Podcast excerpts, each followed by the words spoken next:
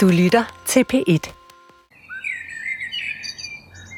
Goddag og velkommen til Vildt Naturligt med Allan Gudje Nielsen og de to værter, Vicky Knudsen og Johan Olsen.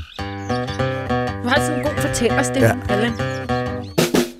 Vi har i dag besøg af Allan Gudjo, som er naturvejleder og arbejder inde i Fugleværnsfonden. Og vi har jo længe barslet med en lille omgang fuglelæger, rent stemmemæssigt. Mm. Og Johan, du er faktisk Allan og øh, min elev i dag. Ja, altså jeg må nok øh, erkende, og det her kan komme som chok for vores trofaste lyttere, at jeg er relativt håbløs, når det gælder fuglestemmer. Jeg er lidt nede at skrave bunden der.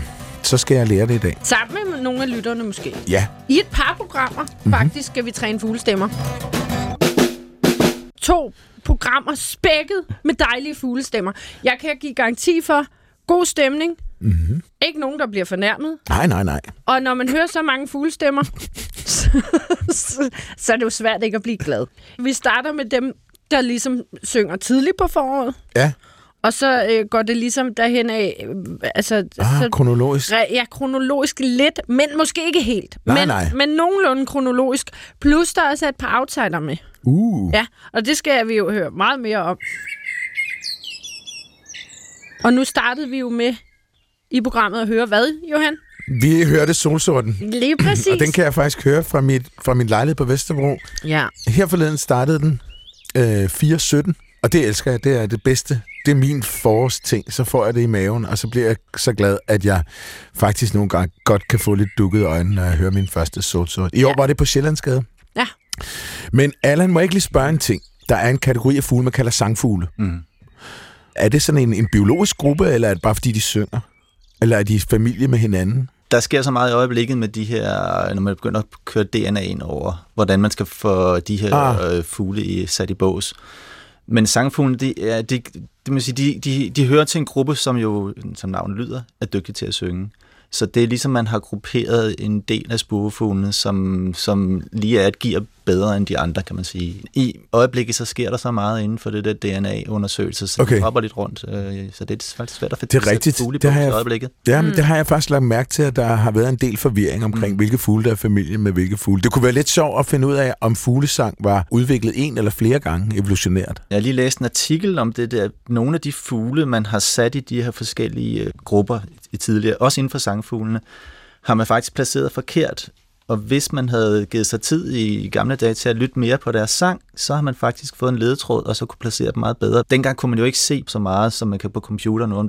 Mm-hmm. Men hvis man har været lidt mere opmærksom på det, så kunne man faktisk have placeret den lidt bedre. Sangen kan faktisk røbe noget om, hvor man egentlig hører til. Vi har jo noget, der hedder larynx i, i vores strobehoved, hvor vi har stemmelæber og stemmebånd, og der producerer vi vores lyd. Mm-hmm. Øh, fuglene har jo noget helt specielt, som de er helt unikke. De har jo det, der hedder syrings som sidder øh, noget længere nede end hos os. Det vil sige, hvis du for eksempel øh, kapper hovedet af en hane, mm-hmm. så kan den jo gale. Øh, så- Alligevel? Ja, fordi det sidder så langt nede. Okay. Og vores stemmelæber og den måde, vi producerer lyd på, vi, de kan jo nå op på omkring 1000 svingninger i sekundet, men fugle kan nå op på, på 8000 svingninger i sekundet. Og de har jo den her syring, som er jo så genialt lavet. Den kommer ned fra lungerne af, og så op igennem bronkierne, så går de op i deres luftrør. Og der sidder sådan en masse små øh, membraner, som de kan sætte i svingninger. Og som er så sindrigt lavet, at de kan synge med det ene rør, og så kan de trække luft med det andet. Så de kan jo faktisk Ah, køre løs i... øh, Altså jeg er nok konstant- ikke den eneste, der har undret, når jeg, når jeg ser sådan en lærke, der hænger, mm. og jeg tænkte, altså, der må jeg sgu alligevel bruge en del ilt på at hænge der Ja. og bakse som fuldstændig vanvittigt, og så synger den hele tiden. Ja. Og den fandt, okay, det er simpelthen sådan, Altså i princippet kan det blive ved og ved og ved og ved. Ikke? Ja. Ja. Det koster noget energi, ikke? men Jo. altså, det, det er så sindrigt lavet, det der syrings der. Og det er jo det er faktisk en af de ting, der er unik for fugle. Det er Altså, vi er faktisk meget godt med, når vi producerer lyd, men der er ikke nogen, der når i nærheden af, af fuglene. Fuglene bruger jo det der med at lyden på forskellige måder. Altså, øh, de høje øh, lyse toner, de går ikke så lige så langt, som for eksempel dybe toner gør.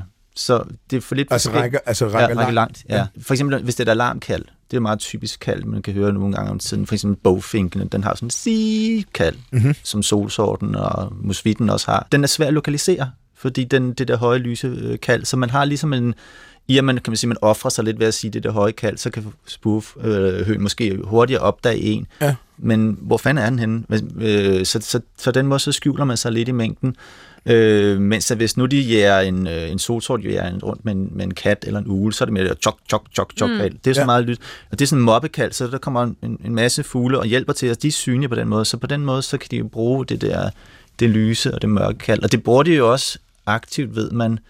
Øh, sådan nogle, for eksempel et, øh, en ret skør historie, det er jo, at på grund af alt det her baggrundslarm, der er mange steder øh, fra trafik og sådan noget, så er musvitter og, og andre fugle, de er blevet nødt til at, ligesom at lave lysere øh, toner for ligesom at bryde igennem det her. Skal igennem. Ja. Ja, fordi det er jo sådan høj øh, fre- frekvent lyd går igennem dybere lyde, som ja. trafikstøj er. Så kan de ligesom skære sig igennem lydbilledet på den måde. Ej, hvor Øh, sjovt. Allan, det minder ja. mig om øh, sangeren fra Mew, det danske band Mew. Mm. Han synger meget, meget lyst. Okay, ja. Og han fortalte, at det var fordi, da han startede med, med at spille i band, så havde de en guitarforstærker, han kunne synge henover, og, det, og alle de andre, de stod jo og larmede og trommer og alt muligt. Men så fandt han ud af, at hvis han gik, gik helt derop i det der helt lyse, så, så kunne man faktisk høre ja. det alligevel. Jeg gjorde det samme, da jeg skulle begynde at spille musik. Mm. Der havde jeg også en guitarforstærker, som var nødt til at råbe og skrige som sindssyg for at trænge igennem den anden larm. Så vi har valgt to forskellige ja, Ja, ja. strategier der. jo mere avanceret en fugl synger, for eksempel kæresangeren, den kan imitere, og stæren kan imitere helt vildt mange mm. forskellige fugle, og lære både nogle stemmer, når de er sydpå, og når de er i Danmark. Og min mors øh, stære i haven sidder jo både og siger som strandskade, og viben, og lærken, og jeg ved ikke hvad. Meget imponerende, men at det er et ret nyt træk inden for fuglesang. Ja, der er ingen tvivl om, at de har udviklet sangen, og det kan man også se på tid, at, at de, de, de lægger på øh, sangen. Ikke? Ja, Fuglehunder, det er jo altid hunderne, eller der er altid undtagelser, men som regel er det hunderne, der vælger hannerne. Og det gør det blandt andet ved, hvordan de selvfølgelig ser ud, men mest hvordan de øh, synger. Mm. Fordi det afslører en hel masse ting. En ting, som de også gerne vil vide, det er, om det er en erfaren han. Fordi sådan en nybegynder han der, han, øh, han er måske ikke lige så dygtig til at finde føde, eller sidder måske i lidt dårligere territorier. Mm. Så, så de vil gerne have en han, der har været på banen før. Og, og måden, at de finder en han, der har været på banen før, det er, at han kan synge øh, varieret. Mm. Det kan en ung han ikke det første år. Han skal lære det ligesom sådan, øh, at, at bygge på. Så de går efter de der mere varierede sange. Og jo mere Ja. varieret sang du kan, jo mere interessant bliver det. Men, men det gælder- vel så ikke for en guldsbog. Den siger jo altid det samme. Nej, det gør den faktisk ikke, fordi øh, det kan, vi kan måske ikke høre det. Den, altså for mange tit, altså en guldformel, 1, 2, 3, 4, 5, 6, 7, uh, a little bit of bread with no cheese, det siger England, ikke? Der har man faktisk gået ind og lavet nogle optagelser. Det er faktisk nogle fine danske optagelser, der er lavet af det, at der bare i sådan et område som Djursland, der er der så meget variation på de her øh, guldsbåge, at dem op på Gjerdal, de synger helt anderledes. Ikke så meget i vores ører, men de synger anderledes end dem nede ved Grenå og så videre. Og det lyder også anderledes i andre steder i Europa. Er det Ja. kulturelt eller genetisk? Det er jo egentlig kulturelt, for de bygger det på. De har, alle fugle har jo et, sådan, et, et grundskelet, de er opvokset med. Øh, og nogle fugle, de synger egentlig fint, uden at have hørt nogen andre øh, af deres artsfælder før. Men der er også rigtig mange fugle, som skal have hørt en anden fugl før. Ellers så, hvis du tager for eksempel en bogfinker og putter den ind, altså du- den har aldrig, den, når du hiver den ud af, den kommer ud af ægget, den har aldrig været sammen med nogen andre. Øh, den har ikke engang hørt en bogfinke synge før. Den har ikke hørt sin far før. Mm-hmm. Så synger den, altså den bliver ikke færdig med det der, jeg kan bedst lide de britiske piger, eller de Nej. bornholmske piger. Ja. Den, den, ligesom, den stopper øh, sangen der. Og den skal inden den er, altså inden den er blevet 11 måneder, øh, og, og så har den lige 6 uger spand til at lære det der. Hvis den ikke når det inden den bliver, så kan den aldrig lære. Det er simpelthen, fordi den ikke har hørt det. Ja. Den skal lære det. Og der er nogen, de kan slet ikke. Dumpap brugte man jo i gamle dage. Det var datidens beus der. Den havde man så den dag, jeg drog afsted. Den, den sad man og fløjte for en dumpap, og så sang den den lige så flot. Den samme sang, den havde lært, den gav den videre til sine egne unger. Så, så den, der skal de faktisk have hørt en, en dumpap, før de kan, de kan synge det. Nå. Ja, Ja. men det snakker man jo også meget om. Hvor meget der er instinkter, og hvor meget der er indlæring. Jeg synes lige, vi skal høre guldsbugen. Og den er jo dejligt nem, for det er dejligt nemt med de her at have nogle huskesætninger. Det skal ikke være nogen hemmelighed, at hvis man gerne vil ud og lære fuglestemmer, så kan det være ubeskriveligt frustrerende. Fordi en ting er sangen, men så kommer der kalden oveni. Ja. Sangen er jo ligesom territoriehævelse, eller, som Allan snakkede om før, jeg skal lokke en mage til. Ja. Så for det første, skrid, det er mit område, og prøv at se, hvor dejlig jeg er. Ja. Og der er jo også jernspur og rødhals, for eksempel. Der kan hunderne jo også synge om vinteren for at sige, det er mit område, skrid. Okay. Og bare musvitten, som er en ret almindelig fugl i Danmark, det er vist over 30 forskellige altså lyde, sang ja. og kald den har. Det er ikke nemt med fuglestemmer, men det er derfor, at huskesætninger er rigtig, rigtig gode, hvis man skal til at gå i gang. Og nu har vi 1, 2, 3, 4, 5, 6, 7, Ja. og så måske med lidt dialekt på Bornholm. 1, 2, 3, 4, 5, 6, 7, 8. Lad os lige høre den. Yes.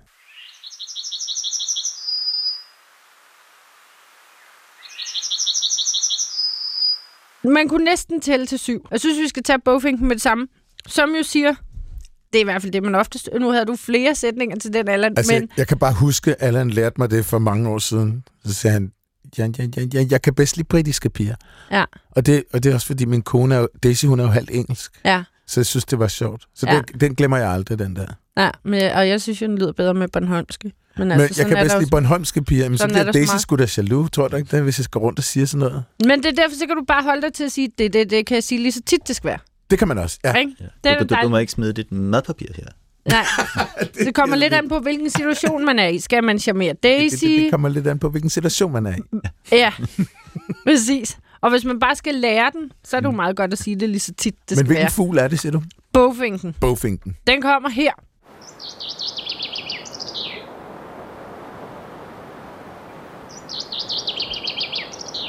Ikke? Ej, hvor er det dejligt at høre. Ja, og så har jeg bemærket, at jeg blev meget forvirret på et tidspunkt over på Christiansø. Nå. Og den var der flere sæsoner. Jeg tror faktisk også, jeg har hørt det et sted for, øh, mere.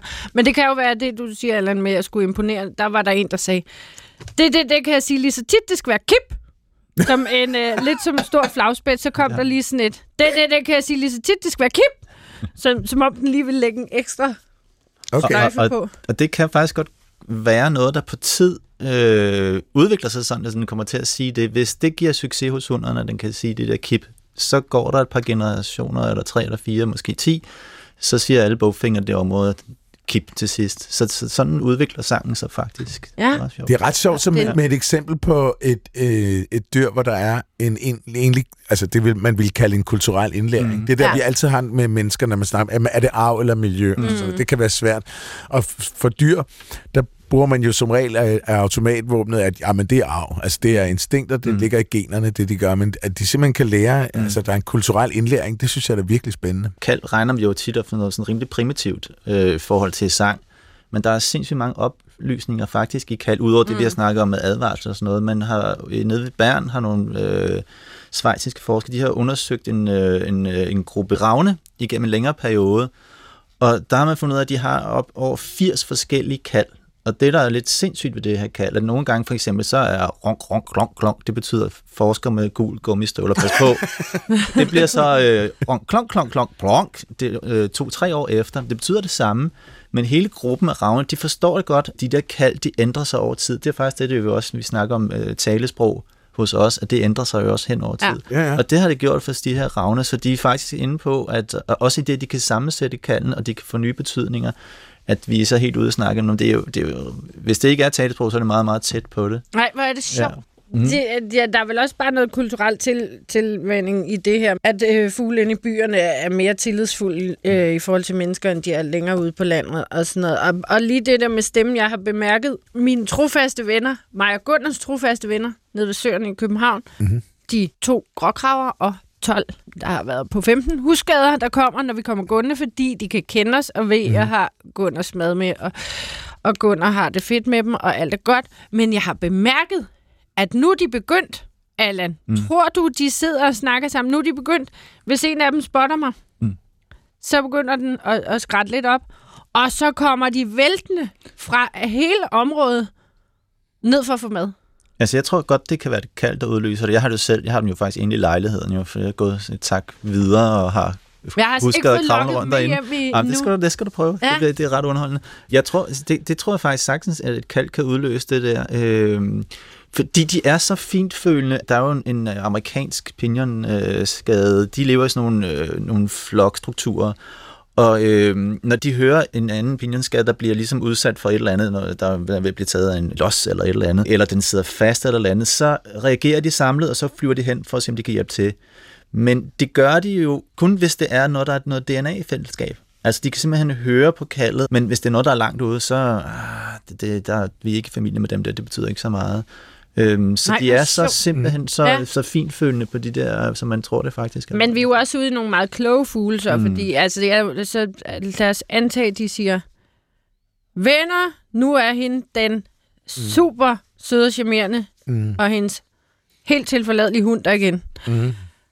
Men jeg har også bemærket, hvis min veninde Camilla, der også er lyshåret, går med Gunnar, så kommer de også. Mm. Men okay. hvis jeg kommer sammen med en, så er de lidt mere tilbageholdende.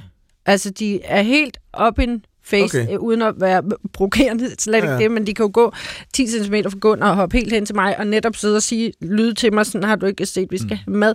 Men det er bare meget sjovt, de stadig har det der sådan lidt agtpågivenhed, sådan, hov, dig kender vi ikke, hvorfor går du sammen med vores øh, mad? Det er virkelig, det er virkelig spændende, men, men, øh, men man kan sige, det der med, at de finder ud af, hvis jeg gør sådan her, så får jeg mad. Mm. Så er de jo ret risikovillige og virkelig lærer nemme. Altså, mm. Og det, er også, det gælder også fisk. Jeg bliver nødt til lige at høre øh, til de der ravne der. Mm. Var du ved at sige, at der var en form for grammatik? Ja.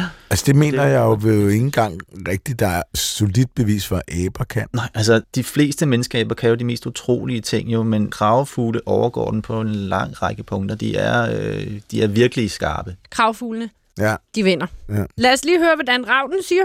Yes, ravnen.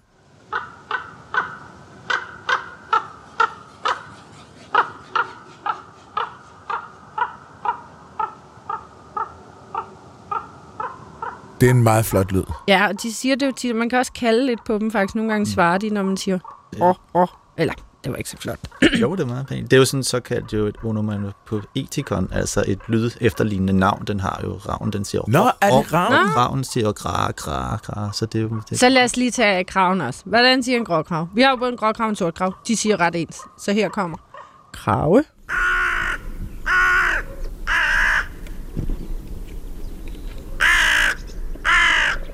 Krav! Krav!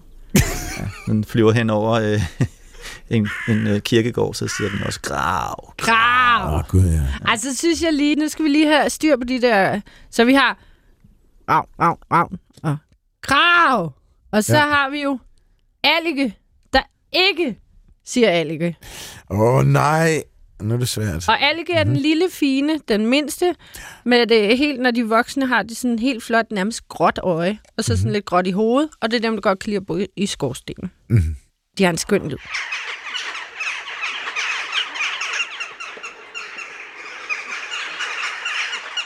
Og det lyder jo meget som at slå øh, smut på sådan en frossen sø, ikke? Så det er det, man husker. Nå ja, øh, is. Ja, det er rigtigt. Ja, Det er sådan- så vi har Som, rav, rav, rav, 80'er. krav og smut på frossen sø. Ja.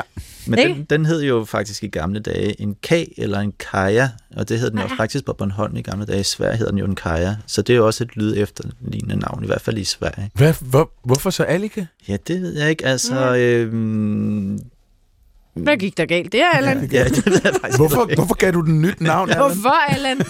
Det havde været meget nemmere Ja, ja, for øh, Johan og lytterne, hvis de bare ligesom Ja, havde kan- bare øh, onomatopoetikon alle sammen. Ja. Godt, der ikke er nogen fugl, der hedder det. Nå, øh, og så skal vi lige have rågen, som jo er den, der yngler i kolonier, og så er der mange, der ikke kan lide den, fordi åh, den larmer, og der er det, jeg nogle gange tænker, har I hørt jeres egen børn? Altså, når de er børnehave. det er jo ikke anderledes med rågerne. Jeg synes, det er konflikt der er lidt igen. larm Vicky, i yngletiden, og så er der jo stille bagefter. Ja. Nej, jeg prøver også bare at sige, at vi bliver nødt til at leve med dem, så lang Og rågen? larmer de ikke. Rogen, den er helt sort, ikke også? Men med gråt næb. Ja, præcis. Og så kan man nærmest se, at den har den her lille forrådspose under. den har sådan øh, en lille, lille, lille mini-udgave af pelikannæb, hvor der Okay. er sådan lidt pose på øh, hagen. Nå, Eller, ja. hvad kan man kalde det, hagen, men altså, Ja. man skal forestille sig, hvor det sidder. Ja. Kommer her.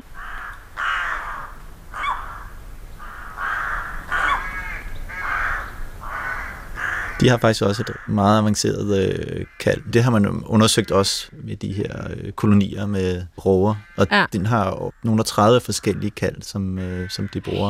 Det er også, Altså typisk ligger fugle øh, mellem sådan 10 til 20 forskellige kald, ikke? Så, øh, men det er også rigeligt, altså Ja. for os, der gerne vil 10 lære til dem. 20 forskellige kald. Ja. Er det typisk for det er en sådan fugl? typisk for en fugl, ja. Og så har de så en sang. Og så nogle af de lidt mere avancerede har så rigtig mange. Mm. Men den er lidt sværere, rågen, fordi at det lyder meget som krav, ikke? Ja. Jo, Så hvis det er en sådan lidt blid krav, ja. så vi har krav, Ligesom dig, krav, Vicky. krav, og så krav, krav, krav. Ja, ja. Den, det er i hvert fald ikke rå, rå, rå. Nej. Man må lige sidde til noter derhjemme til ja. alle de vise ord, der kommer. så mangler vi, så synes jeg egentlig bare lige, vi skal have vores skader. Skovskaden og husskaden. Ja. Først kommer skovskaden. Skovskaden.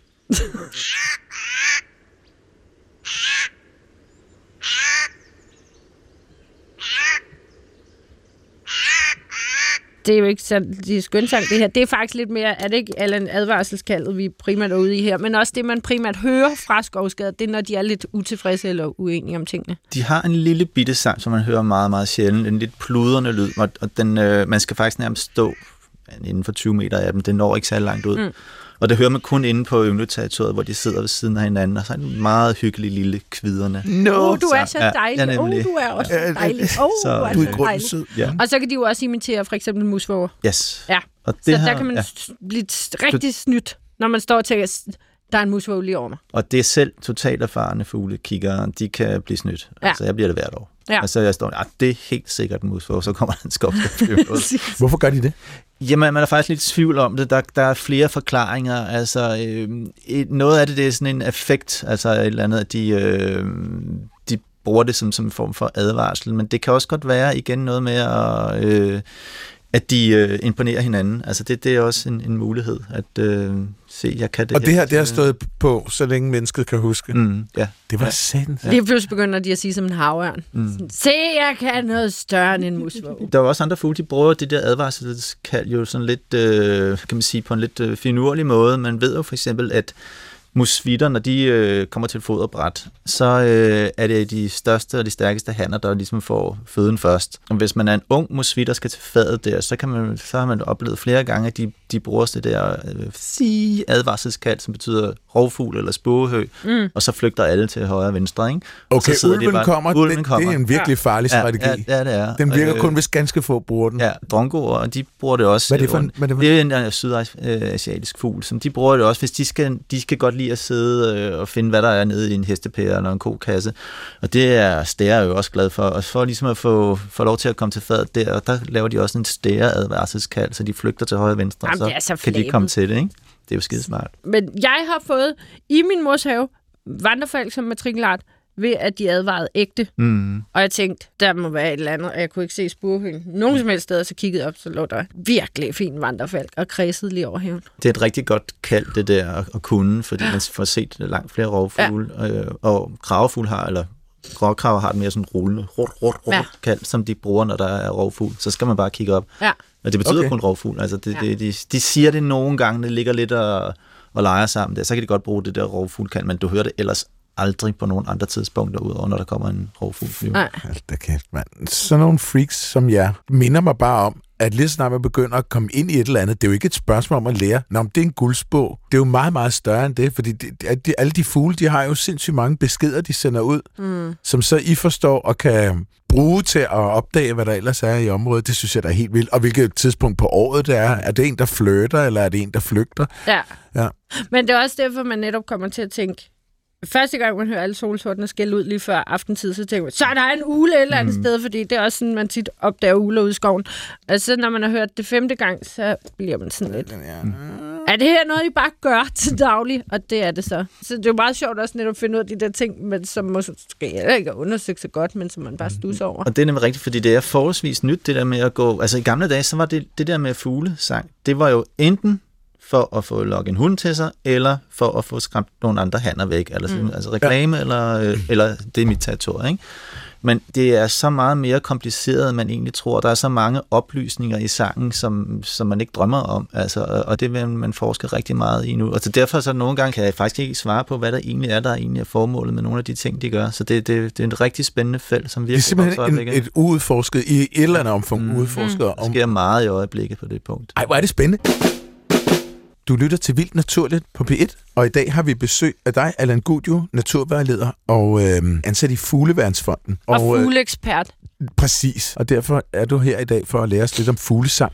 Du siger, at øh, inden for nogle arter, så er det kun for eksempel handen, der synger. Og det har noget at gøre med testosteronniveau, siger mm. du. Så det vil sige, hvis du injicerer øh, testosteron i en hund, så kan hun også begynde at synge. Ja, fordi de har alle sammen, øh, er, der er nogle, øh, altså pelikaner og storker og sådan noget, de har ikke syrings, øh, men okay. ellers har alle øh, fugle både han og hunder har det her stemmeorgan. Men det er sjovt med det der med lige netop med det der testosteron, det er jo, at øh, det har man jo udnyttet i gamle dage. Altså, dyrlæge Clausen der, øh, når han øh, skulle sælge kanariefugle i januar, så sad de jo bare der og hang lidt med næbet inde i buret, så ikke så meget i januar måned. Så gav man lige en sprøjte med testosteron, så sang de jo fantastisk flot ind i buret der, så var de nemmere at sælge. Er det rigtigt? Ja, Gjorde man det? Ja, det har man faktisk Ej, gjort, ja. ja, det er vildt. ja. Så var der, øh, så var der sang i... Så var der sang. Og det er jo vildt, fordi også det der med, at det, det er jo øh, nogle af de centre inde i hjernen, som både øh, øh, de nerveceller, som skal laves, når de skal producere det her sang og, og afkode hinanden, det kræver jo lidt energi at bruge de her øh, hormoner, som skal bruges. Så, så om efteråret, der lukker de simpelthen ned for det her øh, system i hjernen og bruger det mere på at skulle lære, eller skulle kunne navigere så ligesom, altså alle fugle skal jo spare hen over vinteren, så de fjerner nogle af farverne for fødder og for fjerdragter, næb og så videre. Ikke? Men der lukker de også ned for de her center her. Og så ikke der, når det begynder så at blive forår, når solen kommer, det er jo ikke noget med varme at gøre, men når lyset der tager til, så rammer, så, så bliver det ligesom sat i gang, de hormonproduktioner der, og så bobler det. Altså derfor, du, hvis du tager til Sydeuropa nu, så vil du høre munken synge fantastisk flot dernede nu. Og det gør den jo faktisk på hele vejen ned fra Sydeuropa til, til Danmark. Øh, fordi den kan simpelthen ikke bare lade være, det, det vælter ud af den. Altså, ja. den er simpelthen så hormonpåvirket, så, øh, så den kan simpelthen ikke lade være. Så, så de slukker den erotiske ild, mm. når der Ja. ikke er brug for den? Når der er koldt. Det er jo meget godt, så kan smart. de bruge kræfterne på noget andet. Men når de netop lander på træk og er så hormonfyldte, man kan næsten høre, mm. at de ikke kan være i sig selv Ja. af begejstring. Altså, ja. når den første grænsanger lander, eller løvsanger, eller eller andet, så er det ikke jift, jaft, jift, jaft. Det er nærmest jift, jaft, jift, jaft, jift, jaft, jift, jaft, jift, jaft, jift, jaft, damer, damer, damer, jift, jaft, jift, jaft.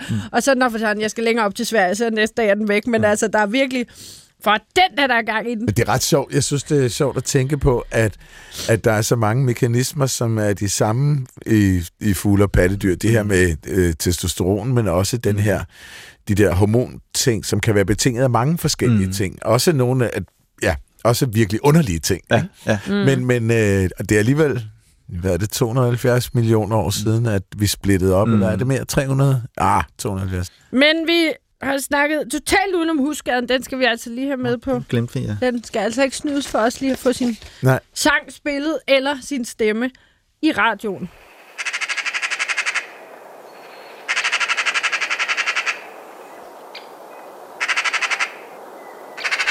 Der er sådan lidt ratita over det. Sådan. Ja. En æske ja. torneskjold. ja tordenskjold, Øh, tændstikker. Nå, tæ- ja, Men de kan altså ja. også fløjte helt Mm. skønt Ja. og smukt. Kan de det? Ja.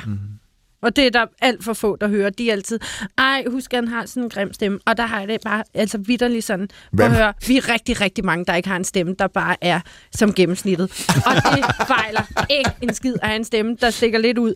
Og man skal jo ikke skydes bare af den grund, at man har en stemme, der ikke lige passer ind i folks billede af, hvordan alle fugle burde sige som solsort. Ja. Husk, at en stemme er skøn, og den kan også fløjte. Noget så eksotisk og smukt.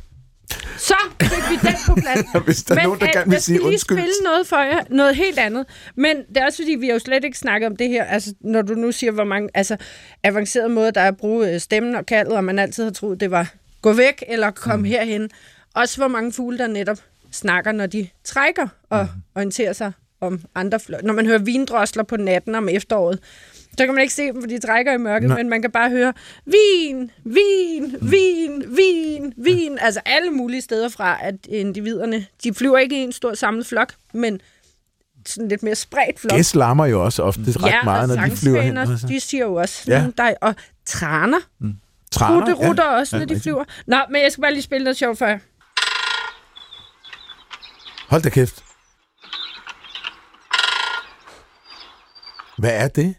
Ja, det var fordi, jeg stod ude i min øh, mosters have en skøn morgen øh, øh, øh, i marts, hvor at øh, tidlig marts, og fuglen netop begyndte at synge, og det var godt vejr og alt sådan noget. Og så sidder der bare den her store flagspæt op sådan en elmastpæl, hvor der er sådan en metalhætte oppe i toppen. Ah. Og så sidder den bare der, så, fordi øh, stor flagspætte, de trummer meget om kap ja. om foråret. Så er det, altså der er vi ude i, hvem har den bedste klang her, og hvem trummer højst, når der skal lokkes til. Ja. Så den har simpelthen været genial, jo at tænke, den der, metal. Den må kunne bruges til noget. Det kan give noget genklang, der ved noget. Så den sad lige så hyggeligt op i stolen der, og så fik den bare en på nakken, i stedet for i træet. Ja. Så på metallet der. Der er en øh, beskrivelse fra en også en stor flagspæt fra England, som øh, havde slået sig ned på en vedløbsbane og sat sig op på øh, deres øh, højtaler, sådan en stor jernhøjtaler, som den så bare hamrede løs, og der gav jo bare fuldstændig helt ud over den der by der. Og så står der jo den der beskrivelse på engelsk der, at de andre spætter i området, de lød ynkelige i forhold til den. Det sounded pathetic. Ja, det er sjovt. Okay, det er smart. Så, Og, man kan, og så kan man netop tit høre dem svare hinanden. Så har den ene trummet, mm. går lidt, så kommer det et andet sted fra, drrrt, mm. og så, ah, okay, drrrt, og så det kan de bruge hele dagen på, og så, Der er Ja. mange øh, fugle, øh, mosvitter for eksempel, de prøver jo ligesom at få stemplet hinanden ud af lydbilledet, fordi det, det, hunderne de lytter jo rigtig meget med øh, med den her styrke, ligesom med, med spætten her, den viser sin styrke, og, og den som ligesom kan synge i næbet på de andre, jeg kender det ligesom nede fra værtshuset, ikke? at man som ligesom kan dykke de andre der, ikke? det er en rigtig smart måde at gøre det på, fordi når de så pludselig sidder der, oh, jeg magter ikke mere, altså ham der, han bliver ved med at trykke mig ud, det lurer hunderne. De hanner, som kan gøre det og få de andre øh, trykket ud, de har mange flere uden øh, omsparinger og har mange flere øh, unger i de andre redder der. En lærke, der går op på vingerne, det er jo en kæmpe kraftpræstation for den at skulle slå med vingerne så mange gange, og så skulle synge samtidig. Øh, det er hårdt arbejde, og det ligger hunderne også rundt omkring og lytter, og til til ham der, der kan hænge lidt længere derop. Han får også flere øh, paringer af de andre, så, så jeg har altid troet, at det var, "Ih, de der, de er så glade, de der lærkehanner, himlen er blå, og hunden mm-hmm. ligger dernede, og nu skal der snart være unge, og så videre. Men i virkeligheden så siger den, Åh, jeg kan ikke mere, jeg, jeg er så træt, mine små vinger, mine små vinger, jeg vil gerne ned. Og ligger hun dernede, nej, det var han derovre, han har lige holdt en halv time længere end dig, så vi skulle nødt til at stramme op der, ikke? Okay, Ej, så det er de er ikke monogame, så hvis, hvis, Nej, en nej, hund, nej, nej, hvis nej. en hund hører en lærke, som er endnu vildere til at blive hængende deroppe og Uha. fløjte i, så er hun lige derovre. Nej, det er kun i Disney, at øh, hunderne er monogame. Altså, Ja. de, langt de fleste, de, øh, de tager noget, der er, hvis man, hvis man kan noget bedre. Og det, det, er ikke- det er jo helt, der er jo helt vilde ting, og der er nogle af de her løvehyttes øh, fugle der øh, i Australien blandt andet. Kender I den der hedder latterfuglen, den der, uh, den der ja. kookaburra, den indbygger jo øh, det her latter, den kan sige som en, nogen, der saver med motorsav og gengive menneskestemmer og alle de vildeste ting, som den kan efterligne og kan den bygge ind i sin sang af sådan en øh, kookaburra, altså det der latterfugl, det er jo sådan en øh, isfugl på steroider, det er jo en kæmpe stor isfugl. Jo. Ah, ja. Kan den få den ind i sangen, og den kan ramme den i lige skabet, så får den langt flere hunder øh, og parer sig med end de andre, der selv og dem, der også prøver at bygge det ind i sangen. Men hvis de ikke rammer det lige så godt som den, så... Øh, Okay. så det, det er noget, de lægger mærke til, de her så vinder, fugle. så vinder de. Ja, vi har også haft nogle gode gættelyde med. Den Lirebird der, der sagde helt vildt. Det var vist også en motorsav eller En andet, af men det er ret ganske få lyde, jeg faktisk gættede. Kan du huske det, Vicky? Ja, præcis. Ja. Og derfor jeg nævner det. Det skulle Ja. lige, altså, Tak. den, den nailede du. Jeg synes lige, vi skal høre sanglærken. Ej, hvor dejligt. Og det er jo en af de første, hvor man virkelig bliver glad. Altså, det er jo nærmest Ja. ja. allerede i februar, de kan gå i gang med sværet godt, og de er kommet hjem fra, Mhm. mm. fra vinterferie. Hvor har de været på vinterferie? De har ikke været så langt nede i Europa. Det er ikke sådan nogen, der flyver helt til Afrika. Og det hænger jo ret godt sammen tit øh, med hensyn til, hvornår de kommer tilbage til Danmark, hvor langt væk de har været. Så dem, der først ankommer i maj og slut maj og sådan noget, det er dem, der har været helt nede i, Ja. Sydafrika. Og så er der jo, øh, du nævnte munken før, der allerede sidder og synger nede sydpå, jamen så er den måske her, der går faktisk ikke så lang tid, måske at den lander den i april, mm. og så sidder den og synger her. Ikke? Så, så det, det går jo stepvis deroppe ja. af, og så når vi kommer hen til maj, så kommer de aller sidste, og nogle af dem, der også synger utrolig smukt. Mm. Men sanglærken, den synger i den grad smukt, og den har bare lige været lidt nede i Europa. Det er jo sådan en vejrtrækfugl. så Hvis Bayern. det ikke er så koldt, så trækker den ikke så langt sydpå. Hvis det er meget Okay. koldt, så trækker den længere sydpå. Så det er sådan Okay, lidt, ja. lidt forskelligt, hvor, hvor langt væk den er. Men den kommer ret tidligt tilbage. Mhm. Og synger sådan her.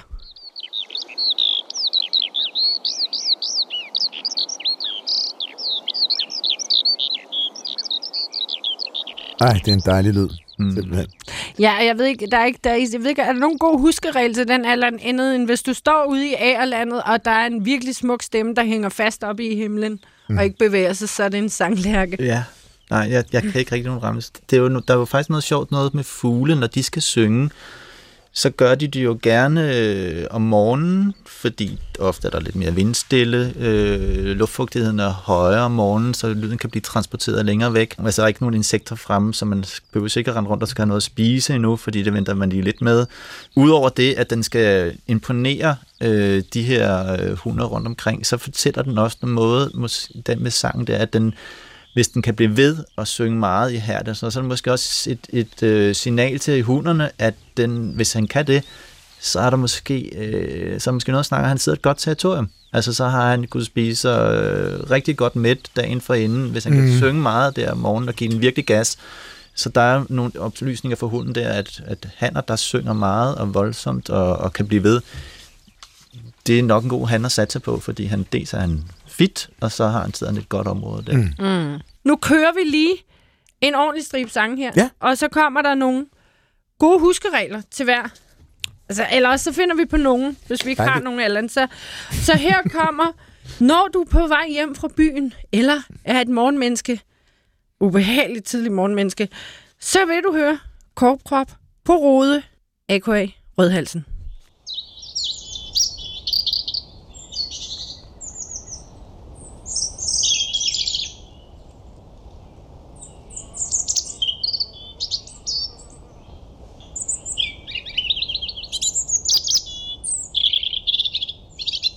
Skal vi have en lille huske til, øh, til Rødhalsen? Nå ja. Jamen, jeg, altså min måde, altså, fordi det er en af dem, der folk har lidt svære øh, ved at lære. Altså, på mange af mine fugleture, så folk de bliver ved med at spørge, hvad er det nu for en, der synger sådan der? Og jeg plejer at sige, at det er fuglenes jazzsanger, fordi den kører op og ned i de lyse og, og mørke toner. Altså den sådan fniderne sang øh, og hoppende sang. Så det, det plejer at mm-hmm. være min. Altså, der er også noget, der siger, at det lyder som, man tager en korkprop og, og riser på en Jeg synes meget mere, at det er en korkprop mod rode. Ja, det må ja. jeg bare ærligt Men jeg kan godt, jeg kan godt høre det, det der bebop-ting. Ja, det, det, det, kræver, det kræver sikkert, at man er mere musikalsk end mig. Jeg har altid bare hørt korkprop på rode. Mm. Og så lidt ja. melodi indover. Ja. Nej, men det var Rødhalsen, og yes. det er jo som sagt en af dem, hvor hunden også kan synge. Fordi Rødhalsen, den er så, den lever så smuk, af fordi... animalsk føde hele året, så der er det vigtigt at kunne Et synge både som rovdyr. hun og han mm-hmm. om vinteren. Det er en af netop, som Vicky siger, en af de få fugle, hvor hunderne synger også hjemme i Danmark. Vi har mm. kun en lille bitte håndfuld af dem, men det er mere normalt nede i troberne. Mm. Og det er nok sandsynligt noget som det, som Vicky også siger, at det, det har måske noget med at, at danne sig et fødeterritorium. De trækker jo ikke nødvendigvis øh, alle de tropiske fugle, så de skal mm. ligesom holde på, på et område der og sikre sig det. Ja. Så der har sangen måske den effekt, mener man. Ja. Mm. Og nu en, vi har været inde på øh, flere gange, mm. Som er et onomatopoetikon. Man kan også sige lydord. Ja, som er et lydord. det er nemlig musvitten, som siger sit eget navn. Ah ja.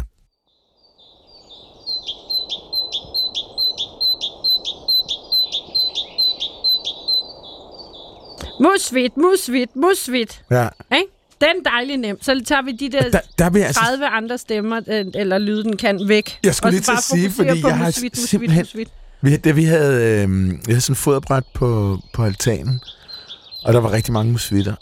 Og der fandt jeg ud af, hvor forskelligt de kan mm. sige. Jeg stod Mm. op ved Gniben en gang, Mm. altså op for enden af, af Sjællands Odde, og så hører jeg en fuglestemme, der fuldstændig... Jeg, det, det havde jeg ikke lige hørt før i det danske landskab. Mm. Optager den så, Mm. spiller den for Sebastian Klein, som så siger, Nå, det er en musvit. Så siger han, nej, nu stop, nu stop. Hvad? Men der måtte han også indrømme, det er en freak musvit, jo. Ja. Mm. Sådan siger de næsten aldrig, men han kendte den selvfølgelig. Det er lidt sjovt. Man plejer at sige, at hvis man som fuglekigger øh, ikke kan finde ud af, hvad det er for en fugl, der siger et eller andet sjovt lyd i skoven, så er det, øh, så er det nok musvit. Men altså, vi kunne faktisk lave et helt program med musvitsang, fordi øh, musvit er... Jeg ved ikke, om bananfluen er mere undersøgt, men musvitten, Parus major, det er, hvis man går ind og søger på artikler, så er den, der bonger helt vildt ud. Fordi englerne, de har, de har sådan et, et, et fugleområde derovre, hvor de har undersøgt udelukkende musvitter i, i mere end 100 år I England? i England, og det, der, der bliver sprøjtet artikler ud med musvitter hver eneste år, og det er de vildeste historier, men, øh, øh, øh, artikler. Og meget af det har, handler om sang, så øh, nu, nu skal vi jo lidt videre i teksten der, men Mm. mm. altså, jeg, der er så meget at fortælle om musvitsang. Fedt. Virkelig meget spændende at fortælle den. Ja. Men nu skal vi videre i teksten, Allan. Ja. Men jeg blev jo nysgerrig. Jeg ved det godt, men det, du er ikke, at vi laver et fuldstemmeprogram og når at afspille fem lyde i løbet af et program. Det er rigtigt. Du har ret. Det bliver sådan lidt akavet. Nu skal I lære fuglestemmer alle sammen. Ja. Nå, vi hørte tre. øhm, Så nu tager vi lige mejserne færdig. Så har vi her musvittens lille fætter kusine, blåmejsen. Yes.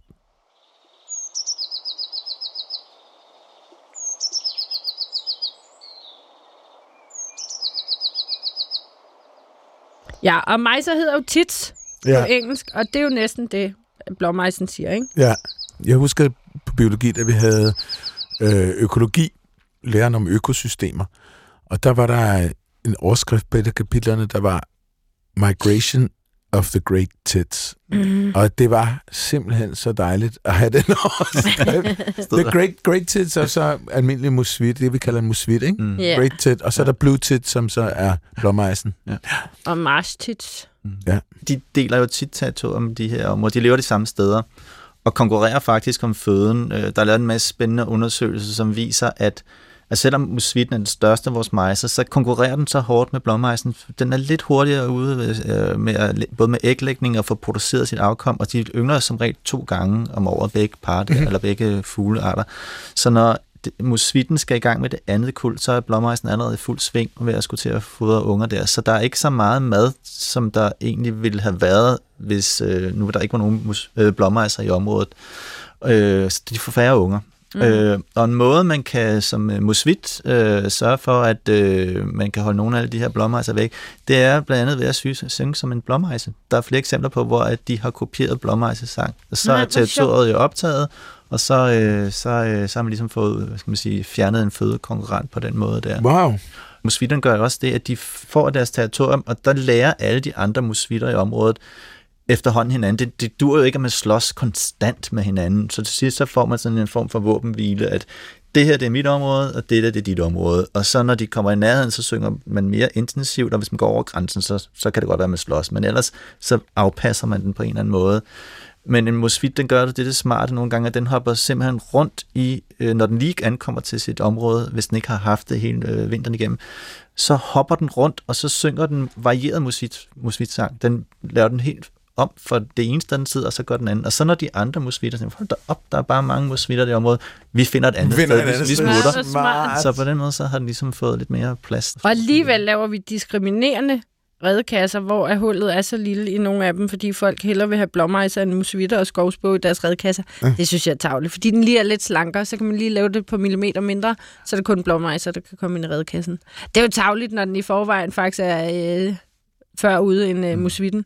Nå, nu skal vi have sortmejsen, som man ikke kan få til at gå i en redekasse. Sortmejse. Ja, Hvad er det, hvad er det for Og det er den har fordi, jeg aldrig hvis man om kommer ud du i mener en- solsort, ikke? sort mejse, mm-hmm. som man også godt kan have på fodbrættet. Mm-hmm. Så man, også, man kan godt tydeligt se, at det er en mejse, der har en stor hvid plet i nakken. Men det er mere sådan en, en, en nålskovsfugl. Mm-hmm. Men den har bare en meget herlig sang, som når man går en tur i et sted med et nåletræ i nærheden, vil høre dette.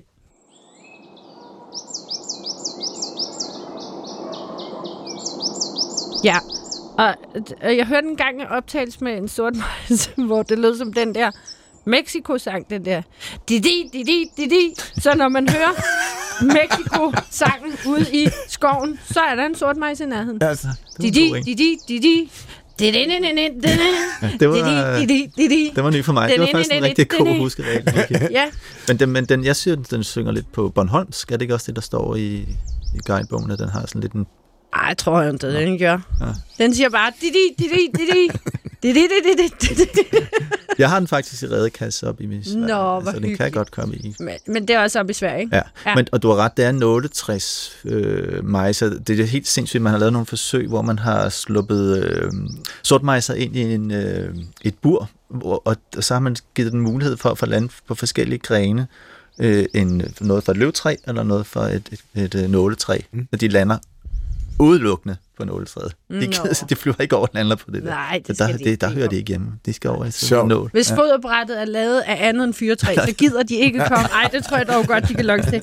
Nå, så skal vi have en meget klassisk. Og alle de her er jo nogle af dem, man... Altså, alle mejserne her kan man høre øh, i marts, måske allerede i februar. Men man skal også huske på, at mange af de her fugle, der er her hele året, de starter ligesom... Hvis der lige pludselig er en solskinsdag i februar, eller måske allerede i januar, så kan de sagtens finde på at synge, fordi de lige bliver så opvarmet og så kodet, så synger mm. de en dag, og så blev det frostfjør i 14 dage, så sagde de ikke noget. Mm. Men i marts, der er man i hvert fald ved at være sikker på, nu brager det løs. Og en, som vil trille ud over det hele, mm. er grønirsken.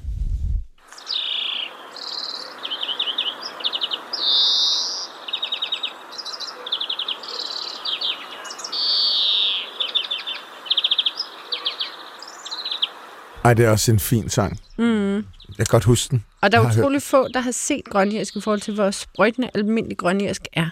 Ja, Er der nogle gode huskeregler til den, Allan? Øh, mere den skal, altså den har jo det der meget øh, fine, lidt kanariefugleagtige sang. Øh, men kald det sådan, det lyder som når du borer ind i en væg. Ja. Ja. Øh, det er ikke så pænt, nej. Nej.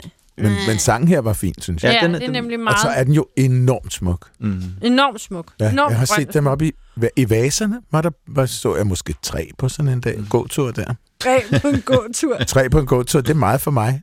Men de er jo heller ikke inde i København på samme måde, som de er ude i villahaverne, Johan. Det skal du huske på. Ja. Lad os få en gråsbog. Ja, god idé. Dem kender jeg.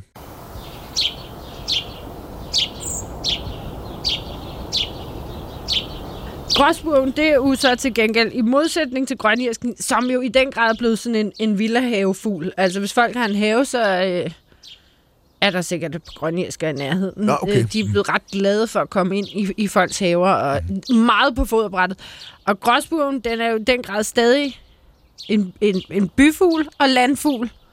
Fordi før så forbandt man den meget med, at vi har en gård, så er der gråsbog over det hele. Men nu, når man bor inde i København for eksempel, så igen vil jeg nævne søerne, er der kommet en gigantisk bestand af gråsbog. Altså, der er så mange gråsbog. Og det fede ved gråsbog er, de har jo den grad fuldt mennesket, så de er jo enormt tillidsfulde. Men hvis en hæk er helt levende af kvider, sådan en ligusterhæk der, eller bøgehæk, så ved man godt, hvad der sidder på den anden side. Eller inde i den. Så er det de små, søde gråsbog. Mm-hmm. Som ligner skovsbog helt vildt meget. Ja, det er der mange, der synes, men skovspuren har en lille brun plet på, og de, det er jo to spurve, de er brune, ja. Begge to. Og ja, så er der nogle andre forskelle, men skovspuren er sådan lidt slankere model, men så især den her brune øh, kindplet er det allerbedste kendetegn. Okay. Og den kan vi jo lige tage, nu vi er i gang. Ja. Den kan også lidt lyde som zebrafinke, så hvis man har haft zebrafinker i fangenskab, og lige pludselig synes, der er zebrafinker udenfor, Ja. så er det formodentlig skovspur.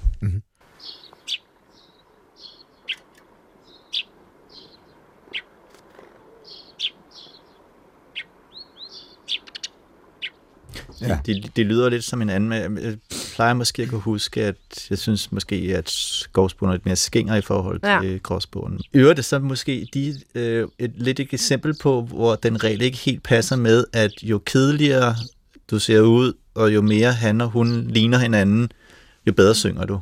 Altså for eksempel som Nattergal, den ja. Er jo forholdsvis skide, men har en fantastisk sang. Det kan man jo ikke rigtig... Altså, den er jo hyggelig, men den er jo ikke sådan... Øh... Nej, det er, er ikke sådan, man står og smelter hen til den. Nej. Nej. Hvis man er opvokset og har øh, gråsbog siddende under hustaget, det er jo også derfor, de har taget den med til Australien og New Zealand. Den er jo super hyggelig at lytte til. Men apropos nattergal, så er der jo tit i marts måned, at nogen tror, de hører nattergalen. Nå, Og det er også en, der synger smukt, og hvor hun og han ligner hinanden, og hvor den er rimelig brun, og lever en meget skjult tilværelse. Det er sådan en, Johan, hvor man netop, hvis man er ude med nørder som Allan og mig, en, en efterårsdag, kan se hundredvis, eller høre hundredvis, okay. men i ynglesæsonen, der er den bare væk. Så hvis man ser tre på en dag, det er det, jeg mener, nogle af de der almindelige fugle, de lever så skjult en tilværelse, når det bliver ynglesæson. Men lige inden ynglesæsonen starter, der vil den give alle fra mange en trætop. nemlig sangdroslen.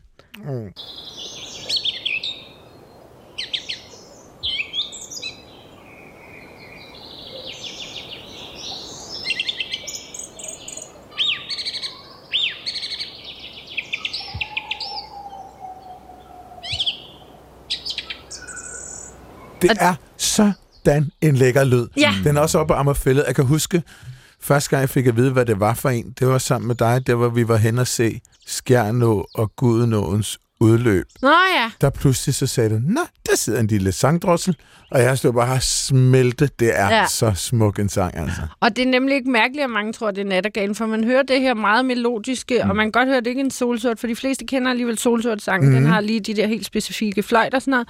Så der er rigtig mange, der faktisk spørger i marts måned, er nattergalen allerede kommet, og hvad er det, ja. Ja. jeg kan høre synge her? Men det er altså bare sangdrossen. Så hører man en... Der er ikke en, noget bare en, en, over sangdrossen. Nej, det er på ingen måde bare. Jeg hader, når folk siger, det er bare. Så øh, en stor losing fra mig selv til mig. Man må godt Ja. ja. slå på sig selv, bare ikke på andre. Det- men, øh, ja. men, øh, Du men skal især... slå på dig selv. Nej, det skal nok lade være. Men øh, jeg har jo gjort det før i det her program, ja. hvor at det, det var en fejl, så på den måde, så sker der jo hændelige uheld en gang imellem. Nej, men står man i marts, nattergalen kommer altså først i maj. Jeg bevares nogle gange sidst i april, men Ja. indtil da, der er det altså sangdrossen. Og man kan især kende den på stykket Aquavit, Aquavit, Aquavit, rigtig tit, rigtig tit. Og det er det her fløjt i midten. Ja. Dididit, dididit, dididit. Det lød så nærmest mere som musvit. Jeg er ikke så god til efter lige en fuglestemmer, men Det er det, vi har Allan til. ja. Sild, sild, akvavit, akvavit, visatit, visatit, pokadit, pokadit. Nå, på kredit også. Ja, ja. Nå, nå, Der er nå, også nå, nogen, nå. der siger, at den har været en tur på Grønland, og så er der noget med, at den har været oppe og hente kryolit, kryolit. Nå, okay. I England, der, der har de jo også mange af deres sange. Jeg tror, nogle af de her engelske ornitologer der, de har været lidt langt væk fra konen, fordi de synes altid, den siger sådan noget med kiss me, kiss me, kiss me softly, kiss me hard, og så videre. Så der er altid sådan noget med kysse, kysseramser i England. Stop Ja. det der kysseri. Det er jo ikke Ja. til at huske. Hvis Nej. de alle sammen siger noget med kys, så Det kan man jo det. ikke bruge det som huskeramse. Men det kan jo også være, hvis der er nogen... Altså, der, jeg har lagt mærke til, at der er nogen... Hvis de går meget op i fugle, har de måske lidt svært ved det sociale. Og der kan det jo være at sådan en... Altså, man, hvis man har sådan en kiss me, kiss me, Ja. ja. kiss me, tænker, at det at måske er en længsel. Sådan det, Allan. Ikke? Øh, intet socialt liv. nu slutter vi øh, denne fulde stemme mm. udsendelse af med en sand DJ. Mm. Nemlig Stæren. Som jo kan sige på mange måder. Kan efterligne andre fugle, kan efterligne telefoner, øh, ambulancer, men altid er en vinder. Mm-hmm.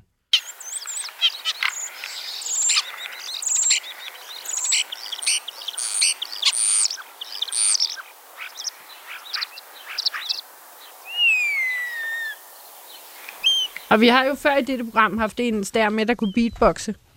Ja, Det er så smukt, øh, at vi startede programmet med at snakke om de her fugle, der kan øh, efterligne rigtig mange, mm. og nu slår øh, en lille sløjfe på programmet ved at spille stæren til sidst. ja.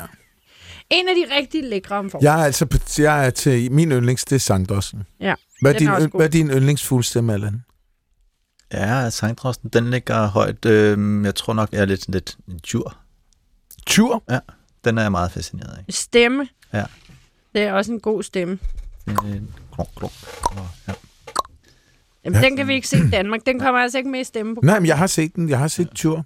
Det var meget sjældent, men vi så dem op i Norge i Skærgården der. Jeg kan Nu- bare huske, de panikkede, fordi man, de sidder jo og gemmer sig i, Mm. i lyngen, og så kommer man gående som en 10-årig dreng, og så lige pludselig, så er der bare sådan... Hvor der er lokomotiv der op der.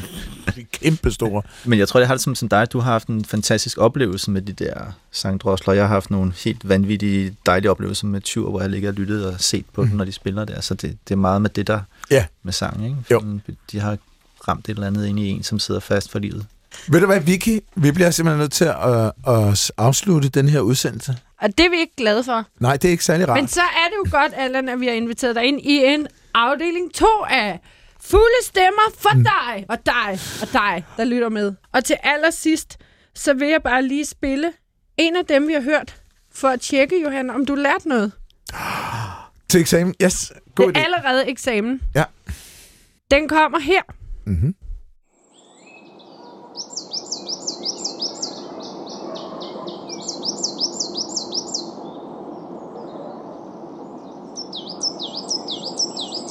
Øh, rødhals. Nej, undskyld, ikke rødhals. Øh, den der øh, kokproppen. Nej. Rødhals. Nej, det er ikke en rødhals, fordi rødhals ly- synes jeg er meget mere spændende. Okay, øhm, det er en fugl. Ja! Yes! Jeg vidste det. Sådan, Johan. Ja. Ej, hvor er vi gode til at lære fraser, Allan. Ja. Ej, det var nemlig sort Men var det halli hallo? sagde, Nå, det var øh, sortmejsen. Di, di, di, di, di, di. Det var halli halli hallo. Ja, Di, di, di, di, di, di, di. Ah, okay. Ja, sortmejsen Ja. tager til Mexico. Ja. Tak for i dag. tak fordi I lyttede med. Mm. Tak fordi I lærte med. Tak fordi du kom, Allan. Tak fordi jeg måtte komme. Allan Goodjo, som er naturvejleder, og som arbejder inde i Fugleværnsfonden, Ja, som arbejder for faktisk at, at opkøbe og frede steder, øh, så fuglene har steder at være. ja. Og alle de andre, som godt kan lide at hænge ud med fuglene. Ja. Vi slutter her, Allan, og så ses vi øh, om en uge. Mm. Tak til Carsten. Tak til Carsten Nielsen, som hjælper os gennem programmet. Og hvis man har lyst til at skrive til os øh, med ros eller ros. Gode, gode, gode forslag til udsendelser, så kan man gøre det på... Mm, den har jeg ikke Vildt. Ah. Naturligt. Snablag. DR.dk og så kan man høre som podcast, lige der, hvor man hører podcast. Ja. For eksempel det er lyd. Mm-hmm.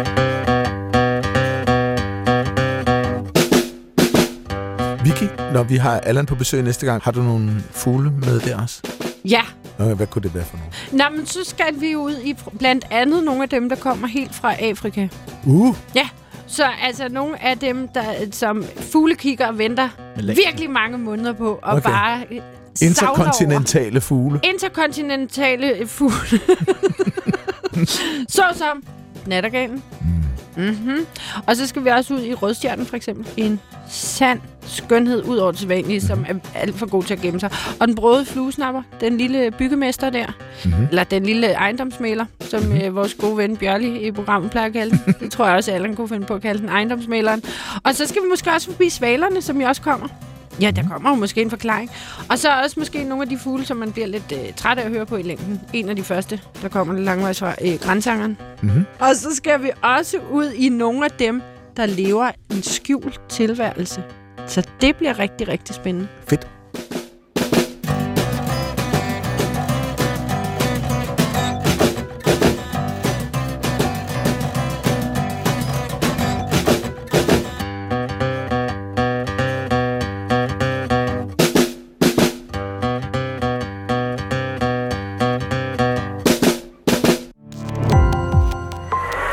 Opdagelse i alle DR's podcast og radioprogrammer. I appen DR Lyd.